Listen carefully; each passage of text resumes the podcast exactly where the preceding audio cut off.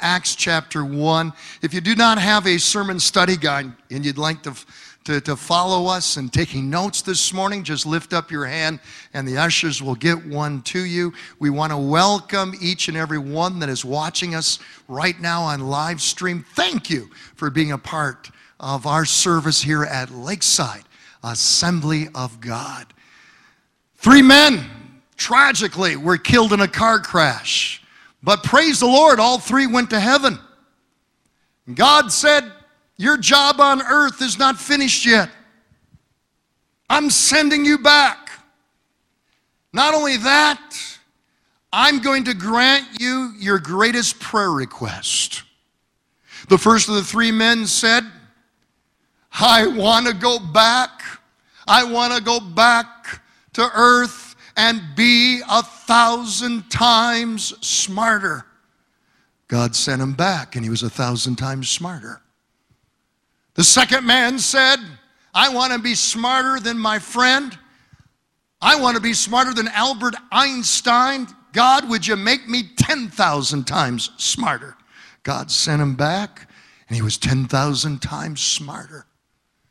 The third man said, God, I know you're a God of miracles. I want to be smarter than my other 2 friends. Not 1,000, not 10,000 times smarter. I want to be 1,000,000 times smarter than those other men. And God, poof, made him a woman. Returned back to earth 1,000,000 times smarter. And your pastor's pretty smart too. He learned many years and eons ago to make sure that that joke ended with being a woman and not turning out to be a man. I know where my bread and butter is at. Amen, amen, amen. On the 40th day after Jesus' resurrection, something incredible occurred. Acts 1:9, after he said this, he was taken up. Say those 2 words with me. Taken up. Taken up before their very eyes, and a cloud hid them from their sight. At Easter, we tend to focus on Jesus' cross. We tend to focus on the empty tomb, the resurrection, often forgetting the crowning event of Jesus' earthly ministry. His ascension up into heaven.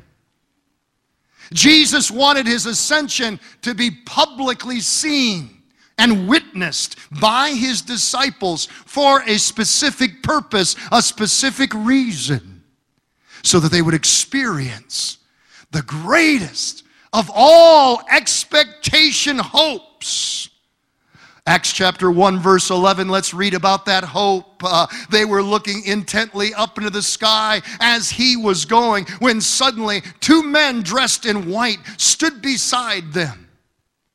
Men of Galilee, they said, why do you stand here looking into the sky? Who are these 2 men dressed in white? Angels.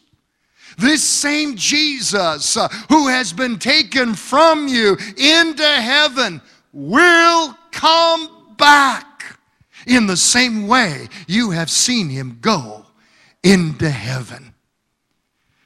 Over the last 7 Sundays, we've brought you through the 3 years of Jesus' earthly ministry. We had a mountain-moving service with you as Jesus taught us how to speak to the mountain. We've been to the cross. We've been to the resurrection. This morning, I take you to the crowning moment of his entire earthly ministry. And I focus on one vital aspect of this. Did you hear what the angels said? This same Jesus, which has been taken from you, will come back. Do you realize for every one prophecy in the Bible about the first coming of Jesus, there are 8. I wish I didn't have a microphone. There are 8 prophecies about his second coming for every first coming prophecy.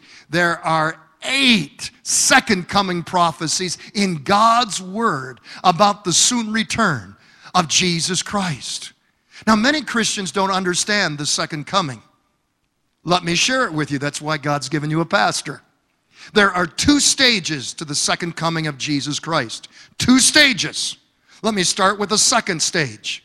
The second stage is when Jesus appears visibly to the entire planet as King of Kings and Lord of Lords at the Battle of Armageddon. All of the world would annihilate itself if Jesus didn't come back and step foot on the Mount of Olives. The planet will be under new management. He'll walk into the United Nations. He'll walk into Congress. He'll walk into the White House and say, I'm in charge now.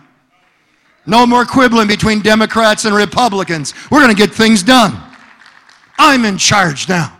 King of Kings and Lord of Lords. That's the second stage to the second coming of Jesus Christ.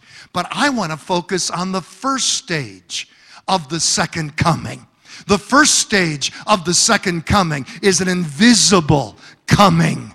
He does not step foot on planet Earth. He remains in the air because he's not coming for the whole world. It's an exclusive coming. He is just coming for his church. Only believing ears will hear that sound. Only blood-washed eyes will see that appearance. The eastern skies will unzip, and he will descend from heaven with a shout. He's coming for you and I. Hallelujah. That's where I'm focusing this morning. The rapture. Let's discover the rapture revelations that Jesus' return to heaven foretold on that day of days in Acts 1. This morning, I share with you the final message in our series, 7 Steps to Glory. I share with you the ascension. The ascension. Let's pray. Father, in the name of Jesus, grant us ears to hear what the Holy Spirit is saying to His church in this hour.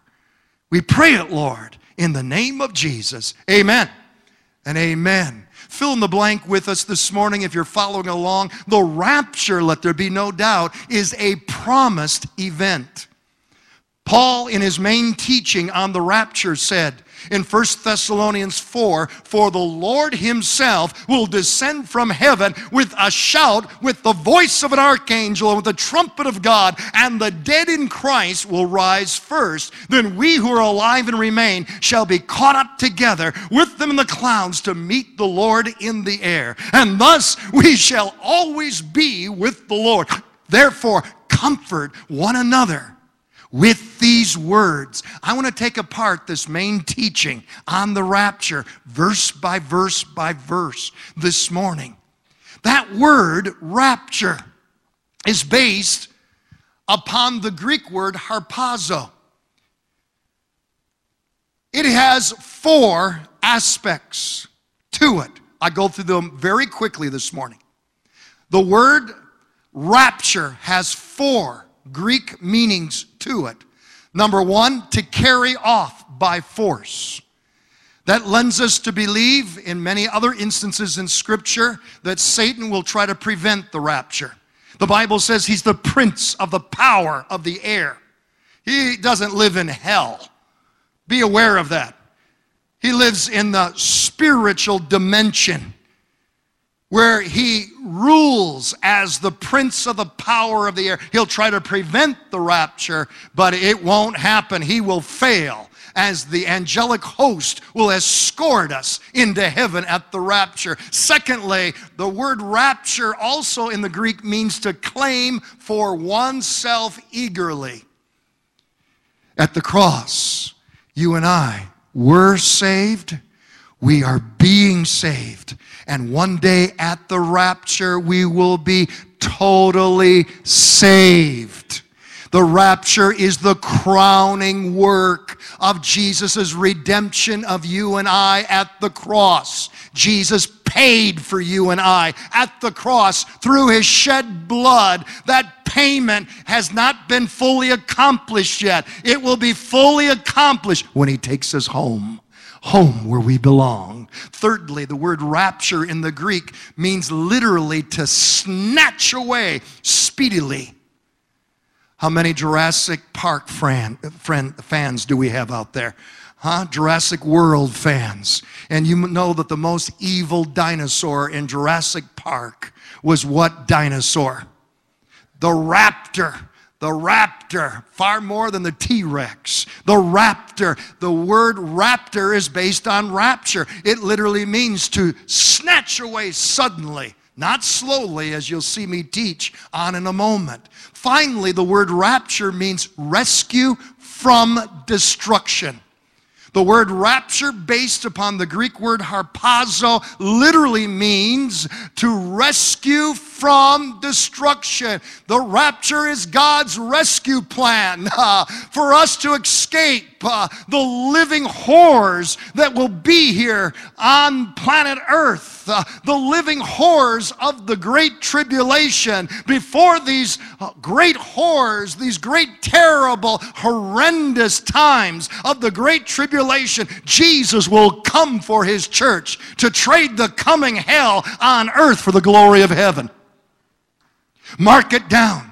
The rapture will be a literal event. A literal event. Why do I need to say that? Liberal theology. And I ran into a lot of them at seminary. Liberal theology would like to say, oh yes, we agree that there's many rapture teachings, many rapture promises and verses in the New Testament, but you need to understand that those verses are not to be taken literally. They should be taken allegorically, metaphorically, spiritually. The rapture is when Jesus came back from the dead. The resurrection is the rapture. Others say, no, the rapture is when Jesus returns back to you, when he comes to live in your heart, when you're born again. That's the rapture. How does that stack up with the teaching in God's Word? Consider the hundreds, the multiplicity of prophecies in the Old Testament about the first coming of Jesus Christ. Prophecies that foretold that he would be born a Jew of the tribe of Judah in the town of Bethlehem, that he would be born of the Virgin Mary, that he'd ride into Jerusalem on a donkey, that he would be betrayed with 30 pieces of silver, that he would be crucified on a cross, that he'd be crucified between two criminals, that he'd be buried in a rich man's grave, and that he would resurrect from the dead. Were those prophecies literally fulfilled or spiritually fulfilled? Literally, down to the tiniest detail. That tells us that every single New Testament prophecy about the rapture will be literally fulfilled down to the tiniest letter. Plus, remember what the angels said on the day of his ascension.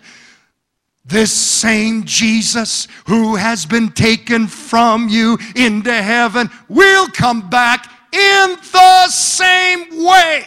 You have seen him go into heaven, not spiritually, not metaphorically, not symbolically, not allegorically, but literally. As he literally went up, he'll literally come on down.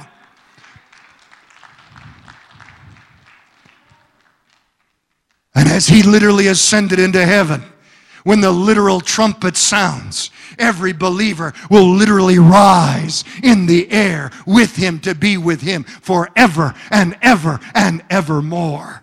Mark it down, if you would, with me. The rapture will be a sequential event. Sequential event. In 1 Thessalonians 4, Paul gives us a moment-by-moment snapshot of the rapture.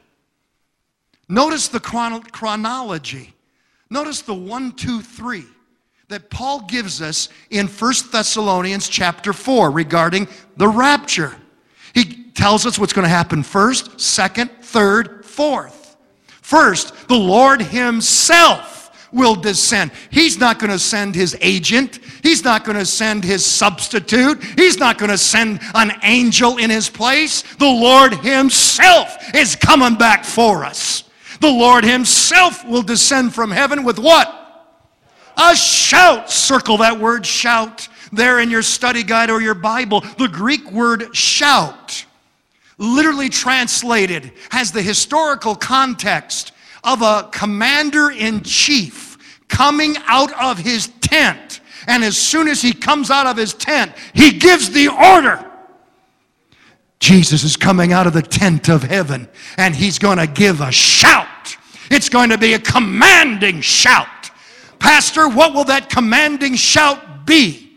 What was his shout when he stood before the tomb of Lazarus? Lazarus, come forth. He had to be specific. He had to say the name Lazarus. And if he had merely said, come forth, every grave would be opened up. But that's what's going to happen on the day of rapture. The commander is going to come out of the tent of heaven. And he's going to face death in its face. And he's going to face the devil and confront him. And the commander-in-chief, our Lord of Lords and King of Kings, he is going to say to the entire planet, come forth. No matter the mausoleum, no matter the vault, no matter the grave, no matter if that soul is in the sea or walking alive and well here on planet Earth, every Christian soul at that moment will be resurrected, and they will obey the command of their commander-in-chief as he says, come forth, and we will come forth to be with him forever and evermore. Secondly, notice that Paul says, with the voice of an archangel. Who is the archangel? There's only one.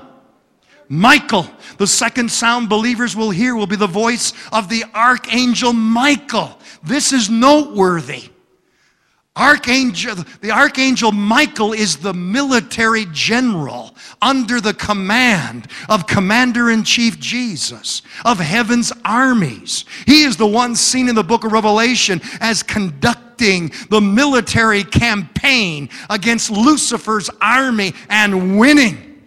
We get the sense here that Archangel Michael will be issuing orders to the legions of heaven's armies to protect us as we are escorted through the heavenly spiritual dimensions, because the Bible says there's three heavens: the atmosphere that you can see, the kingdom of God in which God dwells in heaven, and then the second heaven, the spiritual dimension where demons and angels fight it out. And Michael is going to direct us and escort us through the heavenly army and bring us there. Plus, the Archangel Michael is known as the best man of Jesus, who is the bridegroom. And the Archangel Michael, he's going to shout with a loud voice and declare, behold, the bridegroom cometh.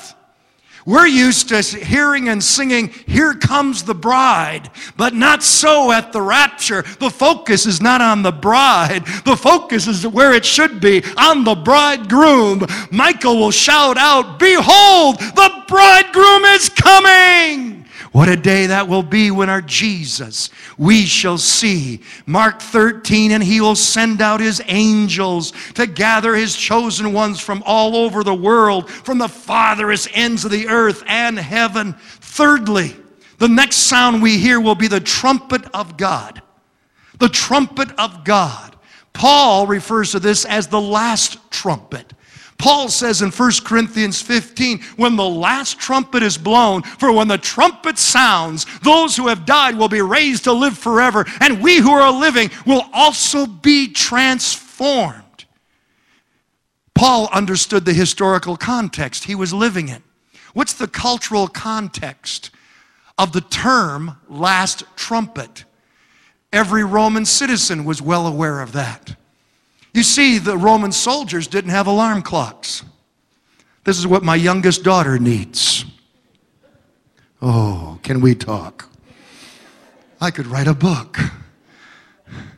Her and her mom are in Texas right now, so I can talk about her. The Roman soldiers of 2,000 years ago didn't have alarm clocks. So the first trumpet sound of the day meant, wake up! And they woke up, believe me. The second trumpet sound meant assemble. And they came out of their tents and stood at attention and assembled. And then there was a third trumpet sound. This was known by the Roman army as the last trumpet. When the last trumpet sounds, what does it mean? Forward march! Honey, sir, ma'am, it doesn't matter where you're at on the planet. It doesn't matter if you are walking on terra firma or you're under terra firma in the grave. When the last trumpet sounds, you are going to hear forward march, and we're going to march into glory to be with him forever and ever and ever and evermore. What a day! That will be, glory to God. The rapture, write it down, will be a transforming event. Not only will Jesus bring heaven's multitude of angels with him, at the rapture, who also will be with Jesus in the air? Most Christians don't know the answer to that question. Yeah. The souls of all the Christians who have died. Your loved ones, your spouses, your grandparents, your children that have gone on before you in the faith. They will be with Jesus. You have Bible for that, Pastor? Look at chapter 4, verse 14. When Jesus returns, God will bring back with him the believers who have died. You see, the moment you die, the moment you fall asleep in the Lord, if you were to pass away before the rapture, where would your soul go? Very good. The Bible says in 2 Corinthians 5:8, to be absent from the body is to be present with the Lord. So at our Lord's shout, what's he going to shout? Come forth. He who formed man from the dust of the earth will have no problem resurrecting every dead Christian in the ground, every dead Christian from the sea, or every dead Christian that is nothing but composed of ashes in some urn sitting on the mantel place in somebody's home. He will match their spirit, which is in heaven, with their glorified, resurrected body as he calls every atom, every molecule, every cell to come back together into a brand new, glorious, resurrected body and match that soul which is with him in heaven with that new body. It's going to be glorious. It will be instantaneous. First Thessalonians chapter 4:16, and with the trumpet of God, and the dead in Christ will rise first. Do you see that there? I personally believe, based upon strong scriptural authority and evidence, that on that day of days, the world will witness what? Down here at Garfield and 17 Mile, at Resurrection and Cadillac cemeteries, up here at the cemetery and 26 Mile. What will the world witness? Here is my scriptural evidence. Could Jesus' resurrected body pass through walls? Yes. He would vanish, disappear, and appear. We're talking beam me up Scotty stuff. It's right there in the Gospels. So why was the stone rolled away at the tomb?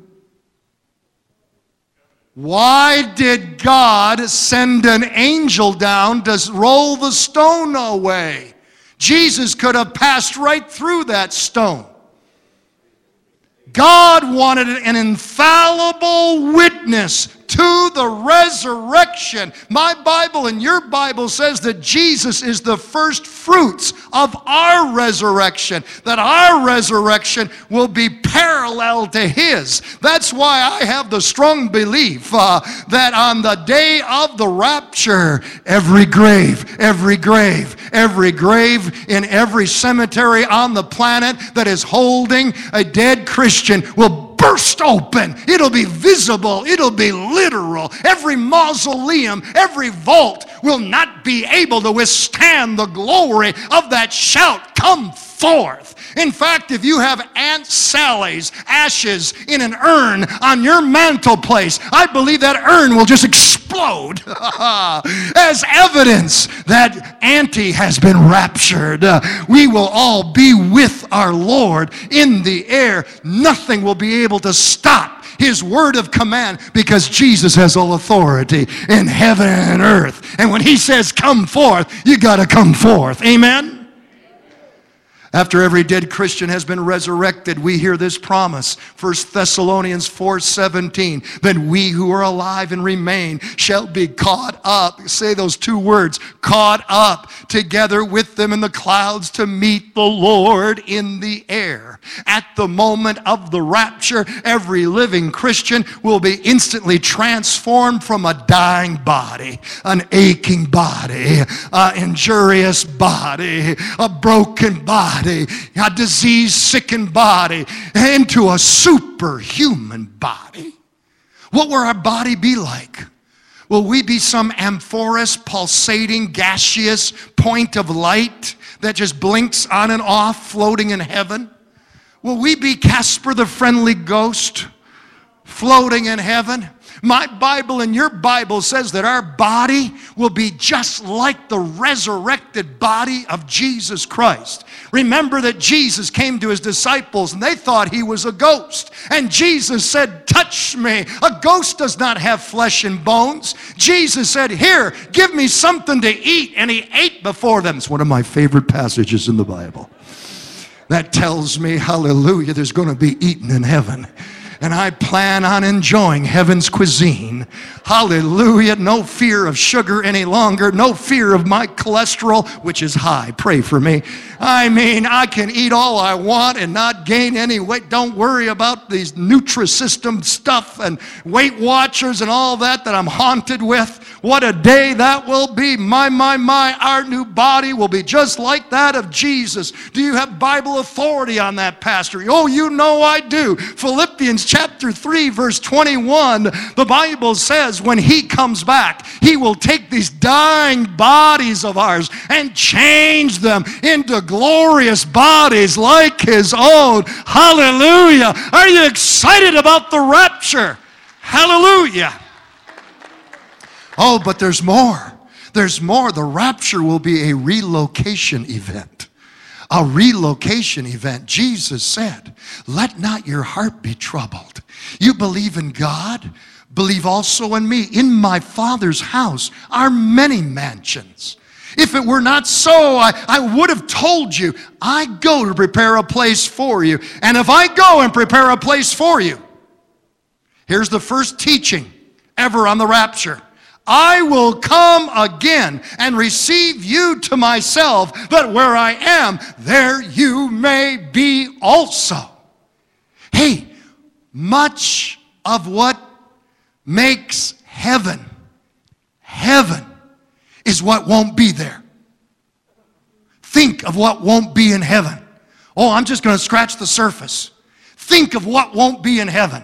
No more sickness, no more pain, no more fatigue, no more limitations, no more old age, no more colds, flus, viruses, migraines, backaches, infections, no more arthritis, MS, ALS, no more Alzheimer's, no more heart disease, leukemia, diabetes, emphysema, no more cancer. Hallelujah. Hear me. Heaven has no hospitals, no nursing homes, no cancer wards. You'll never hear the sound of a siren in heaven. And funerals, they're not allowed in heaven. You'll never witness a one. Oh, I know I told it before, but it bears retelling. You heard of the senior citizens that once they retired, this husband and wife, they said, you know, we need to exercise and eat more healthy. And so she put him on a health food diet, especially her bran muffins. 10 years later, they both died in a car crash, entered heaven, and they were being given a tour of heaven. St. Pete was showing off all of heaven's glories. They were given a tour through their heavenly condo, their mansion just over the hilltop. It was marvelous. And the old man looked at St. Pete and said, "Okay, how much? How much?" German like me. "How much?" St. Pete said, "This is heaven. Don't you understand? It's free." Then Peter took them on a tour of heaven's golf courses. They were stupendous. The old man asked, "How much?" Peter, exasperated, again said, "This is heaven. Don't you know? There's no fees. There's no dues. It's free." They went into the country club of heaven. The gastronomical delights, the cuisine of glory was arrayed before them. All the desserts and all the delights of heaven were there and looked so scrumptious. All you can eat. So the old man said, "Okay, Peter, there's got to be a hook. There's got to be a catch somewhere. How much?" Peter, totally exasperated now, said, "I told you, and I tell you again, it's all free." The old man stomped his foot down, looked at his wife, and said, "You and your crazy bran muffins. We could have been here 10 years ago." Heaven, heaven, it's the final frontier. Heaven, heaven, it's the greatest adventure of all time. Paul the Apostle said in 1 Corinthians, "Eye has not seen, nor ear heard, neither has it entered into the heart of man, the things which God has prepared for those who love Him." You'll never feel more alive than when you're in heaven. The grass will be greener, the sky will be bluer, the sights will be more resounding. It will be glorious. So don't get stressed out about your body.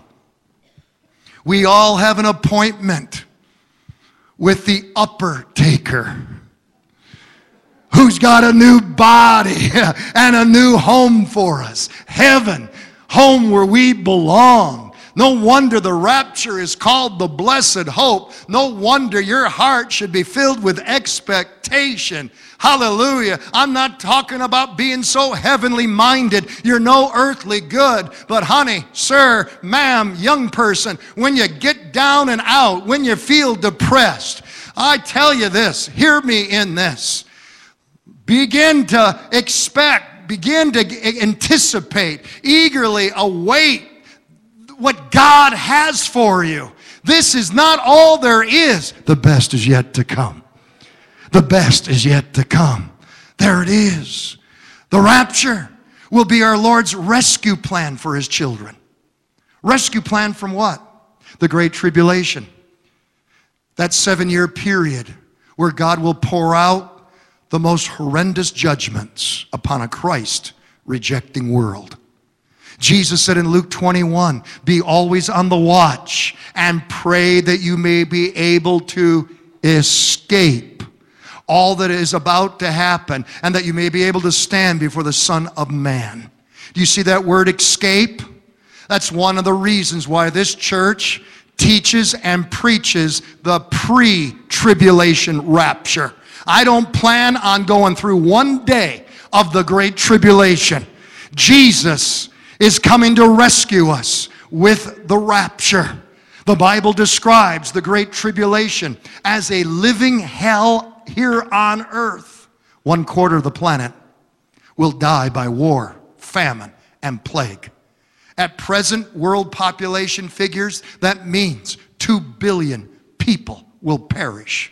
1/3 of all vegetation will be burned up. The sun and the moon will be darkened. There will be a physical manifestation of demons that will invade the planet during the Great Tribulation and so sting people with horrendous, nightmarish pain. They will beg to die but be unable to do so.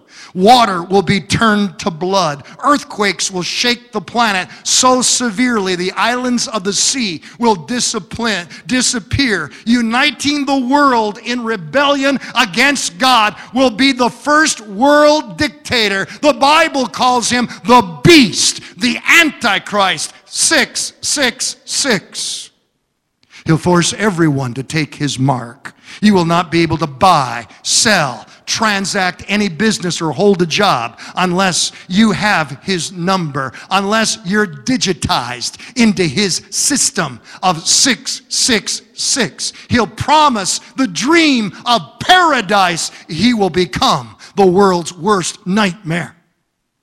Yet the most nightmarish aspect of the Great Tribulation will be the absence of the present ministry of the Holy Spirit. God's word will be fulfilled on that day. From Genesis 6:3, my spirit shall not always strive with man. The church age is now finished. The general outpouring of the Holy Spirit is now no more. Now the passions of hell will be released. A flood tide of evil so horrific it would make Sodom and Gomorrah wince and blush. Where there had been an outpouring of the Holy Spirit, now there will be an outpouring of hellish evil, now a baptism of demonic fury. I remind you, Lakeside family, the most precious opportunity we have is experiencing the presence, the power, and the person of the Holy Spirit. Young person, mom and dad, grandparents, if the Spirit of God right now is knocking on your house, if he's wooing you, if he's tugging at your heart right now, don't reject him. Don't rebel against him, because his present ministry will not always continue in this matter. One day it will stop. Because the church age will be finished when the rapture occurs. At the end of the Great Tribulation, mankind's worst fears will become a terrible reality. Armageddon. Indeed, the mother of all battles and wars. Jesus himself said in Matthew 24, for then shall be great tribulation, such as was not since the beginning of the world to this time, nor ever shall be, and except those days should be shortened, there should be no flesh be saved, but for the elect's sake. Those days shall be shortened. I've had critics argue with me and say your rapture preaching and teaching is nothing but escapism. If the rapture, God's rescue plan for the church, for his children, is escapism, so be it. I wear it like a badge of honor. I don't know about you. I want to escape the coming hell, the coming storm of evil coming on planet Earth. The rapture, write it down, is an imminent event. An imminent event. Remember in 2011? Do you remember in 2011, radio evangelist Harold Camping? He predicted and prophesied that the rapture would occur on May the 21st, 2011. All kinds of people, young adults, they were selling everything, getting ready for the rapture on May the 21st, 2011. And then when the rapture did not occur, he reset the date, as so many of them do, to October the 21st of the same year. And again, the rapture did not occur. Fortunately, before his death in 2013, he repented and recanted. And he agreed that Jesus' teaching in the scriptures were to be taken literally. What am I speaking of? Matthew 24, Jesus said, but of that day and hour no one knows, not even the angels of heaven, but my Father only. By saying when your pastor preaches that the rapture is imminent, I mean it's an event we know is going to occur at some time. But when that time occurs, we don't know. We just don't know. However, though Jesus said, there's a paradox here, Though Jesus said no one knows the day or the hour, listen to what he says in Matthew 24, verse 32. Now learn this lesson from the fig tree. You need to be reminded that the fig tree always, always, always represents the nation of Israel throughout the Bible. Without skipping a beat. Always represents Israel. Now learn this lesson from the fig tree. As soon as its twigs get tender and its leaves come out, you know that summer is near. I ask you, have the fig leaves come out? Some of you know what I'm talking about. Have the fig leaves come out? Yes, for the first time in our generation, since Jesus Christ. You know then that the summer is near. Even so, when you see all these things, Matthew 24, the context, he gives the signs, the times. When you see all of these things, you know that it is near, right at the door. Truly, I tell you, this generation will certainly not pass away until all these things have happened. Listen, we are a generation like no other. We are an unprecedented generation in church history. We are the generation witnessing more prophetic fulfillment than any generation since the birth of Jesus Christ, since his first coming. We are the generation that has seen the budding of the fig tree, the rebirth of Israel in our lifetime, in our generation. We are the generation that has witnessed the recapture of Jerusalem for the first time in 3,000 years. We are the generation that is seeing and witnessing the accelerated growth of knowledge and transportation. In the near future, knowledge will more than double every month. The cumulative knowledge of man. In my grandpa's lifetime, man went from horse and buggy to walking on the moon in one lifetime. We are the generation that has witnessed the revived Roman Empire. In the 1990s, we saw the greatest voluntary transfer of national sovereignty ever witnessed in human history, as more than 20 nations of Europe became one single united States of Europe, the European Union, just as the Bible foretells of the revived Roman Empire. We are the generation that has seen, you can Google this, the worst famines, the worst plagues ever known to man. I'm talking Ebola, I'm talking AIDS. But Pastor, what about the Black Plague? What about the bubonic plague of the Middle Ages? Listen, it was not 100% fatal. AIDS is the first epidemic ever to be 100% fatal. We are the generation. We are the generation, think of it, that has seen an accelerating rise in killer quakes. You can Google this. The worst quakes of all human history have taken place in our lifetime. They have literally changed the axis of the earth. We are the generation, for the first time, to have the technology to host a one-world government. We have the technology to host a one-world economy and digitize every person, every citizen, and move to a system that is completely cashless. We have the technology to do that. We are the first generation to see the Armageddon alignment as predicted by Scripture. The Scripture foretells that certain nations will be the key players at the Battle of Armageddon, and we're seeing them all line up. For instance, the king of the north, Russia. 100 years ago, Russia was practically nothing. Today, a power to be reckoned with.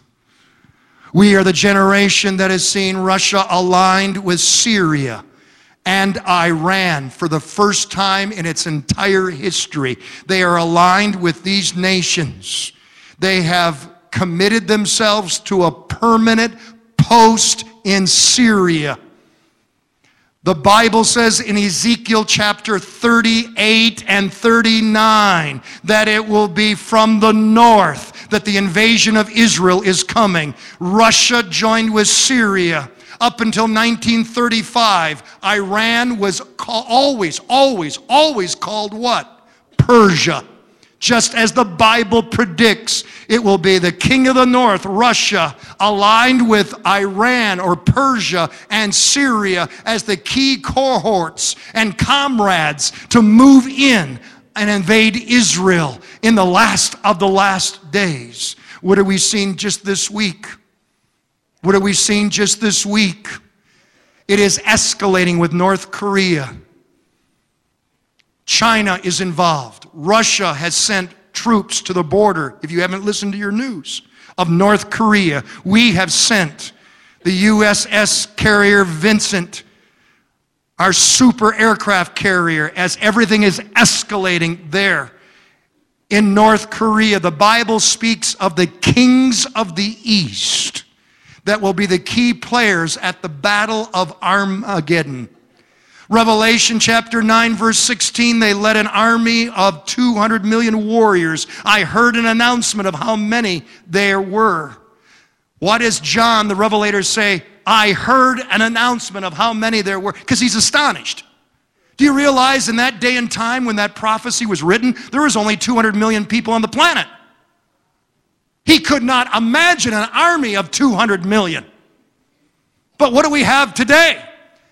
As of 1997, China reported they can now raise an army of 352 million soldiers, meaning that they could send 200 million to invade the Middle East and still have 152 million soldiers in reserve to defend the motherland. Think of it, in the Bible foretold this 20 centuries ago. We are the first generation with the technological ability for Armageddon. We are the first generation with the ability to annihilate ourselves. I've had some people say, well, we've got a whole lot more bombs than North Korea. All they need is to let one bomb go in the atmosphere over our nation, and electronic EMP will pervade forth and knock out every motor, every electrical engine. Every ounce of electricity will be gone, and we'll be plunged back in time 150 years. 150 years ago, they knew how to survive. I don't think we do. We're on the threshold. We are the generation. There's been no generation like us in all church history. We have witnessed more prophetic fulfillment than any other generation since Jesus Christ. What does it all mean to the believer? Does it mean negativity, darkness, despair? No, no, no. Jesus said in Luke chapter 21, now when these things begin to happen, look up, lift up your heads, because your redemption draweth nigh. Your redemption draweth nigh. There it is. Hey, if you look behind you at your sins, you'll get depressed. If you look ahead into the future, you'll get dismayed. If you look down, you'll get disillusioned. If you look around at what's happening in world events, oh, you'll despair. But honey, honey, honey, look up, look up. Jesus is coming. Jesus is coming. Jesus is coming. Oh, let's get excited about Jesus and his soon return. I don't know if it's going to be morning. I don't know if it's going to be noon. It might be evening. All I know, it's going to be soon. Jesus is coming. Stop focusing on just the here and now and get your heads up, looking up, for your redemption draweth nigh. Jesus is coming. The early church lived with that hope. Paul said in 1 Thessalonians 4:18, therefore comfort one another with these words. That's why it's called the blessed hope. That's why I'm supposed to preach about it and teach about it. It is our source of comfort in the time of storm. Number 8, the rapture will be an instantaneous event. Paul said in 1 Corinthians 15, I tell you a mystery. We shall not all sleep. We shall all be changed in a moment, in the twinkling of an eye, at the last trumpet, for the trumpet will sound, and the dead will be raised incorruptible. We shall be changed. 2 Greek words we need to focus on here. Atomos. It's translated moment. We get our word atom from it. The smallest particle of time. Rippe speaks of the twinkling of an eye. the twinkling of an eye. There are three aspects to speak of this translation, twinkling of an eye. Wink, blink, and twink. Wink, blink, and twink. Some have interpreted this as a wink, like when you wink at a pretty girl when you weren't married. That wink is an indeterminate amount of time. It can last a long time compared to the other two. The other aspect is blink. I used to preach that the twinkling of an eye meant look, blink, look. Look, blink, look. Look, blink, look. That amount of time of blinking is half a second. But that's not what Paul says. When you dig into the original Greek, he was talking about the twinkling of an eye. The twink of an eye is the amount of time for light to reflect off the retina of your eye. How fast does light travel? At 186,000 miles per second. That means that the rapture will take place in 1/1,000,000th of a second. You could be walking in the hallway at school. You could be walking in the living room of your home or across your office, and one foot will be on terra firma, and before you put the next foot down, you are already translated, you're transformed, you're resurrected, you're in a superhuman, glorious body just like Jesus, and now you're walking on streets of gold. Hallelujah. Hallelujah. Hallelujah. Hallelujah. You know, I used to think that I'd have enough time when I was a teenager that when I'd hear the trumpet, I'd be able to say, Jesus, save me. Sorry for my sins. I thought I could grab onto my dad's pant leg going up. You won't have enough time to repent. Not enough time to say, Jesus, save me. It's no wonder Jesus said in Matthew 24:42, watch therefore, for you do not know what hour your Lord is coming. Matthew 25, watch therefore, for you know neither the day nor the hour in which the Son of Man is coming. Luke 12, it will be good for those servants whose master finds them watching when he comes. Mark 13, keep a sharp lookout, for you do not know when I will come. At evening, at midnight, early dawn, or late daybreak, don't let me find you sleeping. Watch for my return. This is my message to you and to everyone else. Watch. A sailor was upset with his wife because he had been gone at sea for 2 years, and all the other wives had been on the dock watching for their husband's boat to arrive, but she hadn't come. She stayed at home, and she said to her hubby, why are you upset with me? I've been waiting for you all this time here at the house. He looked at her and said, yes, but all the other wives were at the dock watching.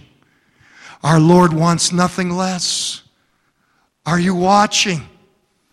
Or are you sitting on your hands and coasting and waiting for his soon return? Watching Christians, they're in the book. They read the book. They stand on the book. They confess it and possess it. They believe it, they receive it, and they release it. Watching Christians consistently pray, while waiting Christians only pray over their meals and when they're in trouble. Waiting Christians, they hardly crack the book. Watching Christians are faithful to God's house, Sunday by Sunday. Last Easter, this place was jammed out. Where are they at this Sunday? There's a difference between watching and waiting. Watching Christians are faithful to God's services, God's classes, God's ministries. Waiting just fit God into their schedule.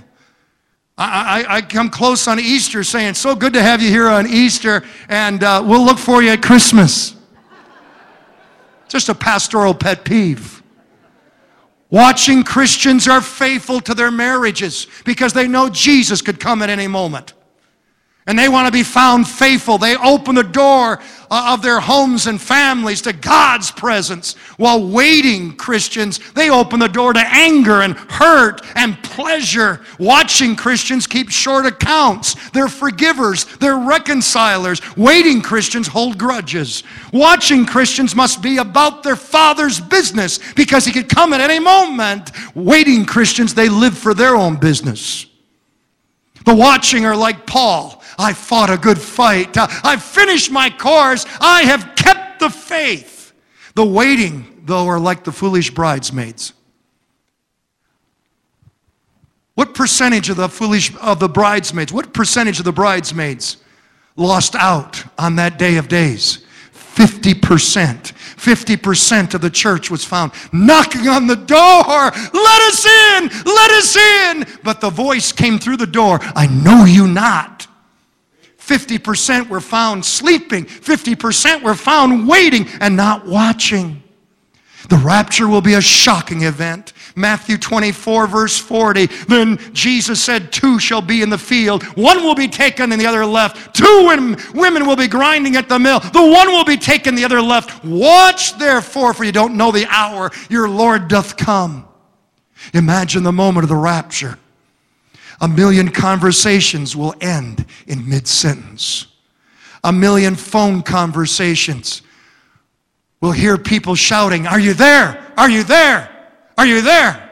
Husbands will reach out for their wives' hands and they'll clasp empty space. A friend will slap his buddy a high five and he'll fly through empty air. A quarterback will throw a Hail Mary pass to his favorite receiver and there'll be nobody there to receive the pass. A mother will lean into a crib to kiss her baby and she'll kiss empty air. Cars with no drivers, planes with no pilots, moms, dads, children missing. The headlines will scream, millions missing with no explanation. And churches will be packed out, altars will be packed out with people screaming, Jesus has come and we've been left behind. You see, the rapture is an exclusive, selective event. It's only for the born-again, blood-washed, Bible-believing soldiers of the cross who were watching, expecting His soon return. Many never thought that Pearl Harbor would happen, but it did. Many never thought that something like planes crashing into skyscrapers, that 9/11 would ever happen, but it did.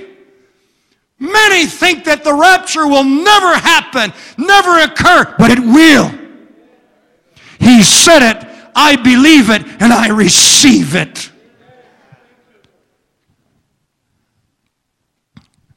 Lakeside's greatest service will be the day after the rapture. I believe that this place will be jammed out, but it'll be one day too late. The rapture will be a reuniting event. This Friday morning, I'm picking up somebody at 5 a.m. so he can preach to you on Sunday morning. He asked me, Dad, why are you coming at 5 a.m.? And I said, I haven't seen you in a year, and I wouldn't let anybody else do it. And when I hug him, I'm going to kiss him with a manly kiss on the cheek because I miss him so bad it hurts. And you're going to be blessed. Don't miss next Sunday. You're going to be blessed with the Word of God from my son, John Christ. But can you imagine the reunion in the skies? Oh, honey, sir, ma'am, can you imagine the reunion in the skies? How many here this morning already have somebody that you love in heaven? In heaven. What a day that will be when there will be constant hellos and no more goodbyes.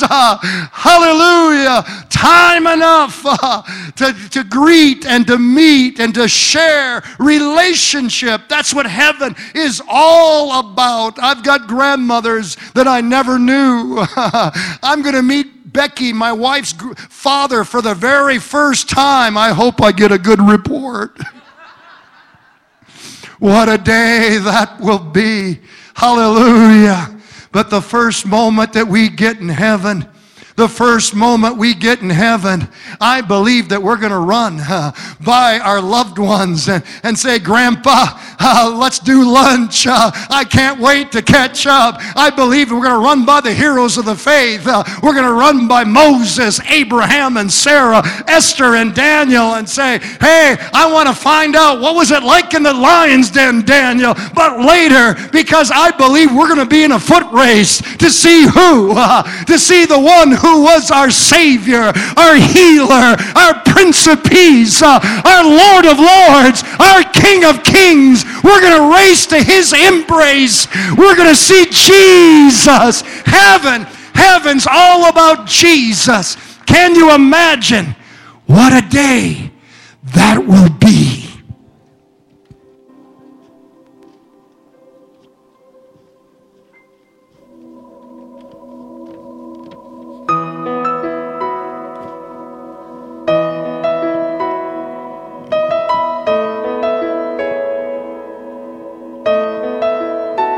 I can only imagine what it will be like when I walk by your side. I can only imagine what my eyes will see when your face is before me. I can only imagine. Yeah,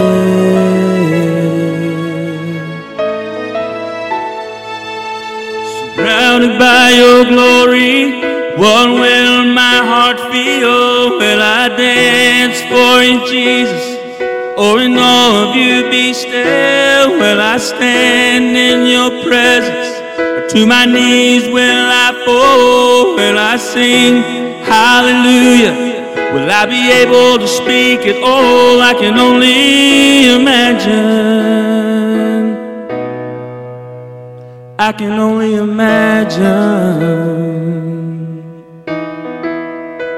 I can only imagine when that day comes and I find myself standing in the sun. I can only imagine when all I will do is forever, forever worship you.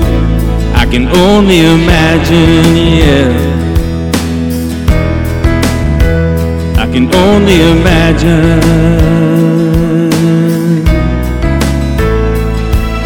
Surrounded by your glory, what will my heart feel? Will I dance for you, Jesus? Or in all of you be still? Will I stand in your presence, or to my knees will I fall? Will I sing hallelujah? Will I be able to speak at all? I can only imagine. Yeah, I can only imagine. Surrounded by your glory, what will my heart feel? Will I dance for you, Jesus? Oh, and all of you be still. Will I stand in your presence, or to my knees will I fall? Will I sing hallelujah? Will I be able to speak it all? I can only imagine. Yeah, I can only imagine. I can only imagine, yeah, I can only imagine, oh, I can only imagine, yeah, I can only imagine,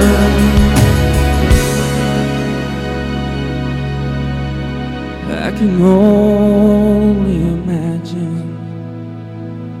When all I will do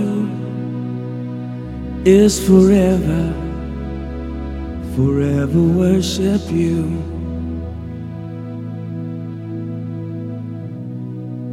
But I can only imagine.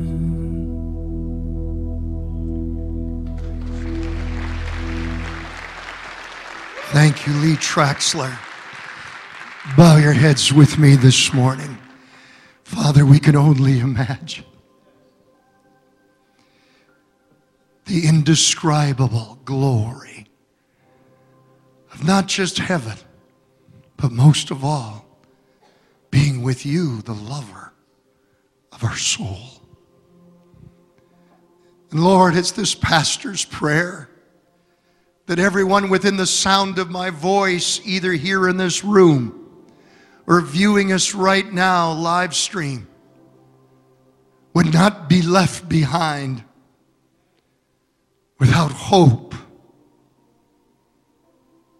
So heads are bowed and eyes are closed. My Bible and your Bible says today is the day of salvation, not tomorrow.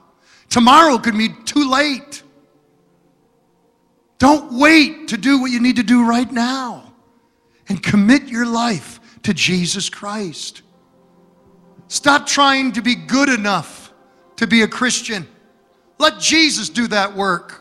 Your part is to open the door of your heart and invite Him in. You'll never be good enough to measure up to God's expectations. Only Jesus can do that. How about it? Isn't it time that you would say yes to Jesus? I'm going to pray the prayer of salvation, a prayer that'll not only make you right with God, but on that day of days, it will be your rapture reservation. And you'll hear the sound of the trumpet and our Lord's command and rise up to be with Him forevermore. If you'd like to be included in this prayer that I'm about to pray, I'm going to ask that you'll lift up your hand as a demonstration of your faith, to demonstrate, Pastor, I believe and I want to receive all that God has for me in Jesus. Thank you, thank you, thank you, thank you, thank you. God bless you. Amen. God bless you. Thank you. How many more? I want to make my rapture reservation. I don't want to be left behind. I don't use this as a fear tactic. It's a promise of rescue, a promise to be with Him forevermore. Thank you, young person. Thank you. God bless you. Yes. Thank you. Thank you. Precious Jesus, everyone pray this prayer with me, especially you that have lifted up your hands. Pray this prayer right now in the name of Jesus. Pray it with me. Dear Jesus, I come to you right now. No excuses. I confess I'm a sinner. But Jesus, you're my Savior. Save me, Jesus.